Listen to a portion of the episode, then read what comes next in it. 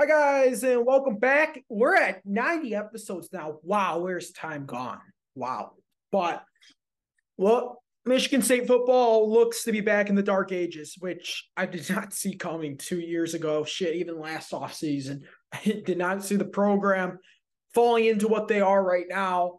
And a little bit more Lions talk later in the episode, but I just want to start off with Michigan State football. And my God, I'm not going to sit here and yell about it. I understand you have a horrible coach. You have a horrible offensive coordinator. You have a terrible defensive coordinator, a terrible O-line, no run game, and no defense. Can you really blame Keon Coleman, Charles Brantley, and Peyton Thorne to enter the portal? Can you really blame them? Because seriously, like, I can't blame them. We all knew Scotty Hazleton and Jay Johnson were garbage midway through the first season here during COVID. And they should have never had their contracts renewed after that. Last year, for those guys to keep their job coming into this year blows my mind. I know you had a lot of injuries last year. I know the Mel Tucker era had a lot of injuries. But at some point, you have to look at the strength and conditioning coach and be like, look, we have injuries everywhere, all the time. You have a horrible DC. A guy who took over, a program that is known for their defense. Remember, D'Antonio teams were known for being like top 3-4 defenses in college football. And they were known for the defense keeping you in the games, even when your offense sucked.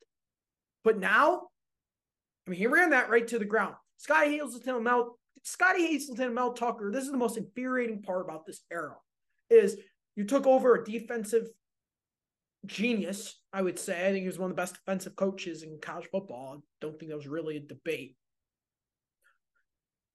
I know they didn't have a lot of talent. I get that. But you took over a historically good defensive program and turned them into the worst defensive program in college football. A team that, even during the COVID year, they got torched to Western Kentucky. They got torched to Purdue. This team has been torched every single time they've had to play a passing game. It's Scotty Hazleton's 3 years here. Kenneth Walker should be forced to pay $15 million of the fucking buyout when we have to buy him out. When we buy Mel Tucker out, and it's not going to be a cheap one, I'll tell you that much. He's guaranteed all of his money. He never has to coach a day in his life again. He's getting $95 million. And since he signed that check, he's stopped caring. He's losing coaches. He's losing players to the portal. He's losing recruits left and right. And now the 2024 class that, we had all this hype between coming in the last year with all these recruits coming here. All eyes were on Michigan State. And Michigan State didn't just suck last year. They laid the biggest goose egg they could have laid, and they didn't even make a bowl game. That's not acceptable. All eyes are on your program. You lay a goose egg, and then everybody leaves after that. All the recruits are gone. Nobody wants to come here. You're poaching 5-stars and high 4s. We're not good enough to get those kids. I'm sorry, Tucker. You need a reality check. We're as bad as the schools, like Northwestern, like Maryland, like Rutgers. That's where Michigan State football is right now. They're not like Nebraska bad, but they're no powerhouse anymore. There's no talking about Michigan State as a scary team to play in week 10 at Spartan Stadium. Spartan Stadium was empty most of the year last year because everybody stopped caring. Because the players didn't really care last year. Now this year, you didn't fix any of your issues. You got a decent recruiting class. A lot of freshmen are going to have to play right away. You don't have a quarterback. I mean, we saw it in the spring game. Thorne, who was the best quarterback in the spring game, he leaves, and it wasn't even close. I mean, all the other guys weren't even Big Ten quarterbacks to me in that game. We don't have a Big Ten quarterback right now. Think about that for a second. We're throwing in Noah Kim or Kane Hauser. That's as bad as Rocky Lombardi, if not worse. Kane Hauser was not ready in that spring game. I don't care. He might be a good player in 2 years, but he wasn't ready. Now one of them has to start week 1. You don't have receivers anymore. Keon good luck wherever he goes. I don't blame you for leaving. Thorne, good luck wherever you go. That's been a rumor for months now that he was going to transfer. So I'm not following any of them for transferring. Can you blame them? Brantley, can you blame him? After what we just saw last year and what we've seen this entire offseason, can you really blame kids for transferring? Keon Coleman knows if he goes right down the road to Michigan, he's going to be a first-round pick. Receivers know that if Peyton Thorne's your quarterback, Noah Kim's your quarterback, or Kane Hauser's your quarterback, they know their draft stock's going to tank. And it's not even really like it's Peyton Thorne's fault. Like, Peyton Thorne doesn't have a line. He's not that good. I get it, but he doesn't have much to show for it on that line. I mean, he's forced to make quick decisions, which he's not good at. I don't think Thorne's that bad of a quarterback. He could end up in a school like Northern Illinois and thrive. Be the top quarterback in the MAC. He's just not.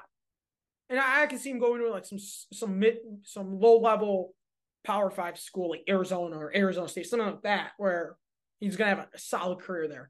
I don't blame him for transferring. Mel Tucker, this is it. Look, I understand the job was impossible. I know that it wasn't an easy job to take over right before signing day, and he had a COVID year that just you couldn't do anything your first year. Like, your first year, I get it. I'm not going to like sit here and say 2-5, boo-hoo. He had no talent, and he was stuck in the worst situation ever. Ignore his first season. Second season, he gets carried by Kenneth Walker, wins 11 games. All eyes are on this program, and you go 5-7 with the same talent besides K9. And now you're losing recruits. You're losing key players. You're losing coaches left and right. And you have a team full of 3 stars and freshmen that have to play right away. It's going to be a disaster. This is it. I mean, this is year 4 talk. So this is put up or shut up. Give me 7 wins. 7's like the lowest expectation ever. Like, that's not even Michigan State standards. Michigan State standards should be 9 wins. Shouldn't be 7. But I'm just looking at what's in front of him and what's in front of his face. If you can't give me 7 this year, sorry, Tuck, ain't working out. You got to leave. Take your $95 million and buy 6 houses around the country and just retire, because you don't need to do anything else the rest of your life. You're set for life. Why would you care if you're making $95 million guaranteed? Fully guaranteed. I wouldn't care about my job at that point. I have $95 million in my bank. I don't care if I win 10 football games or 2 football games. I have $95 million. And that's exactly how I think Mel Tucker is looking at it right now. I want to move into more positive stuff now. I got my Michigan State thing out of the way. Look, they're a disaster. But the Lions, man, this is exciting. I think us fans are expecting big things. Like, this isn't the same old Lions feeling. We don't have bad draft. We had I think one of the better drafts of my life. We'll see what they do when they hit the field, but the guys they got are solid NFL players. Like, they're day 1 starters, day 1 plug-and-play players. Gibbs will be a great – we'll see if he goes running back 1 or 2, but he'll be great for pushing Montgomery in camp. I'm in love with the Jack Campbell pick. I would have preferred him at 34, but at 18, you secured a guy who I was in love with well before this draft, a guy who I came on the podcast multiple times and raved about and said I wanted him in a Lions jersey. Yeah, they got him a little early, but I think they got probably the best linebacker outside of Will Anderson's draft. I mean, who knows? Is Will Anderson really a linebacker? And I don't know. But I think you got one of the best linebackers in this draft. Brian Branch, I think that was just the best move we made. Like, I don't think that was really part of our plan, to be real with you. I kind of feel like Brian Branch, he was just sitting there waiting, and I just felt like you had to go up and get him. Yeah, I mean, you had to. And they did. I don't think that was a part of their plan, but they got Brian Branch, who will be a great day 1 player, plug and play, play him in the nickel, you can play him at safety. Dude, like, we're so damn deep, man. Like, think about how far we've come since when these guys took over the job in 2021. So here's the depth chart week one of 2021. You're going to laugh at the secondary. It's an absolute joke. Your corners were Jeff Okuda and A.O. Your safeties were Tracy Walker and Will Harris. That was your secondary when these guys took over, and this was week one in 2021. We all knew they were a 2-win team. They had the game 3, but look what they've done from Okuda, A.O., Tracy Walker, Will Harris. Tracy's not even a starter anymore. Will Harris isn't even a starter anymore. And they've literally revamped that entire secondary. You have Cam Sutton, Manuel Mosley, Jerry Jacobs, Tracy Walker, CJ Gardner Johnson, Kirby Joseph, Brian Branch. You just literally, in 2 years, this is like the most ridiculous turnaround to me. How they turned that secondary around overnight like that is crazy to me. And, I mean, their D-line, it's looking much better, especially with Aiden Hutchinson. Your offense, I mean, remember the receivers, the start of that season? It was comical in 2021. The receivers were Khalif Raymond, Tyrell Williams, and Quintez Cephus. St. Brown was playing like the third, fourth guy, at least in the start of the season. And that was rookie year St. Brown where there was a little bit of promise. You didn't know what to really make of him yet. Now, I mean, your receiving corps is loaded. You got J-Mo, Marvin Jones, Josh Reynolds, Amara, Khalif Raymond, who I think's been solid here. This is incredible. It's incredible how this front office sat there. They tore everything apart from the top down of what was built. They hired a culture guy clearly out of Campbell. I never thought this would be Dan Campbell here. I'm just going to be real with you. When I saw him in that first press conference, I was like, this dude's a joke. You know, I said this a lot last. I was not buying into this guy at first. Look, he's proven me wrong. Sheila's proven me wrong. I'm very impressed with this offseason. I have no complaints. You filled in needs. You made win-now moves. You clearly want to go for it all, which I don't think they're ready to go for yet. Nobody's even close to the Eagles. I think we're right there with the Niners now after this offseason, which is great. But I'm really looking at it, and I'm looking through our roster, and I think this is the best team that we've ever had. My life, your life, everybody's life. Talent-wise, this is the most talented roster the Lions ever had, and they're deep. Something that we didn't have last year. We had some guys. We just had no depth. This year, we have guys and depth. I love how Brad Holmes in this regime expedited this rebuild. Yeah, I feel like they might be rushing maybe a little too much, but you have to give it to them. They've had balls of steel this entire time. They've done nothing wrong. If they think it's time to win now and they think we're going for a Super Bowl this year, hey, I'm going to shut my mouth, let them do what they need to do. They've been cooking this entire offseason. They've made smart move after smart move. They're not leaving themselves financially strapped for the next 10 years with players. And, hey, the rumor that came out today is Goff's going to extend it in the next 15 months. Dave, head of the Free Press, tweeted that out this morning. So, Goff's your franchise quarterback. They like Goff. They're going to ride with Goff. And I don't have a problem with it. I seriously don't. I like Goff. I think he's going to be phenomenal in the next 3 or 4 years here. You know, I was kind of like weary about a draft. At times I was kind of like drafty quarterback, but it really feels like 16 is here and 16 is here to stay. And after seeing how some of these quarterback deals have been taking place, he's not getting 50 mil like I thought he would. If you could pay him in the $30 to $38 million range, hey, I'm going to shut my mouth and be like, okay, let's ride.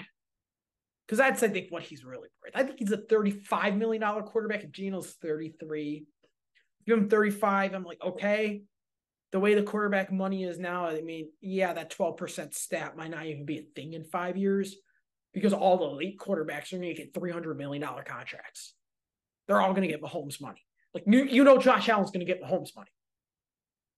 You know, Jalen Hurts did get Mahomes money. I'm telling you, this is a new era in Detroit. and this will be the most fun season of our lives. The Lions are back. They don't have that superstar like they've always had when they were winning and getting bounced in the first round. That's why I think it's a little different. Like, Calvin kind of carried you. Barry clearly carried you. I don't think there's anybody in this team that carries anybody. They're just a complete ball club. And you know Campbell's going to give – you know there's going to be a lot of chemistry from day one. You know first day of camp, Campbell's going to be out there riding their asses, getting in their faces, but he knows that we're going to win games this year. Everybody here knows we're going to win games this year. Doesn't this just, like, feel a little different? Like, just a little bit. Like, we kind of just feel like we have a chance for once. Like, even when we had Caldwell, we never felt like we were going to win anything. We knew we were a playoff team. We knew we were 9-7, 10-6. We knew that under Caldwell. The only year I actually thought they had a real chance was that Dallas year. And I'll still stand by it. They beat Dallas in that game. They were in the Super Bowl. So that was the only team in my entire life that I thought had a chance coming in. This team, I don't know if they get to the Super Bowl. I'm not going to lay that expectation on them. I think that's ridiculous. But hey, I'm walking into the season like, well, we have a chance. And that's all I've been asking for with the Tigers. I just want to have a chance. I've been asking for this with the Pistons. I just want to have a chance. And the Lions are going to have a chance this year, which is different. When have the Lions ever had a chance? When is Vegas? Even when this team was winning, Vegas didn't like the Lions. Vegas has never liked the Lions. The analysts have never liked the Lions. Everybody hates the Lions all the time. But for some reason, and it's not for some reason, this regime has been so good so far that we literally can't question a thing they do because they've been so correct. When has that been a thing here? When we had Mayhew, you knew they were fucking up. Even when they were winning, you were like, they were fucking up. In the 90s, I mean, they were winning, you knew they were doing that. But now, they're making smart moves that on paper look really good. Now you got to hit the field and win football games because we have a chance. I don't know. I think these rookies are going to be good. These signings were genius. You sign them with short-term deals. You're building something here that has never been built before. They're building a powerhouse. I really think we'll be the only team competing with the Eagles unless Trey Lance becomes this like superstar. That's the only team I'm afraid of in the NFL. It's the Eagles. Bring everybody else on. We almost beat the Bills last year, but better now than we were last year. Shit, we almost beat the Eagles last year too, but I would put us up against anybody this year. I think the Eagles would smack us, but besides them, I think this team has a chance, and this is different coming in. Feels good to be winning games, doesn't it? Like, I haven't felt a winning Detroit team in forever. I haven't felt buzz about a Detroit team in forever. I mean, there was buzz about the Pistons, but they didn't live up to that, obviously, this year. Kid injury, all that. But look, I'm going to conclude this episode. I'm not going to sit here and bitch about Michigan State next episode again. You got that out of me. Look, I want to focus on more positive things. I've been focusing on the more positive things lately on here. Focusing on the Lions, the Tondias. I mean, that's fun to talk about. I'm going to hammer away a little bit of Tigers talk. They look okay. I mean, they're better than they were the last couple of years, but I don't see much progress. And then I want to just touch on whatever other news comes out. I think the Pistons coaching search should be concluding any day now. So I'll be back again tomorrow with another rundown. See you guys then.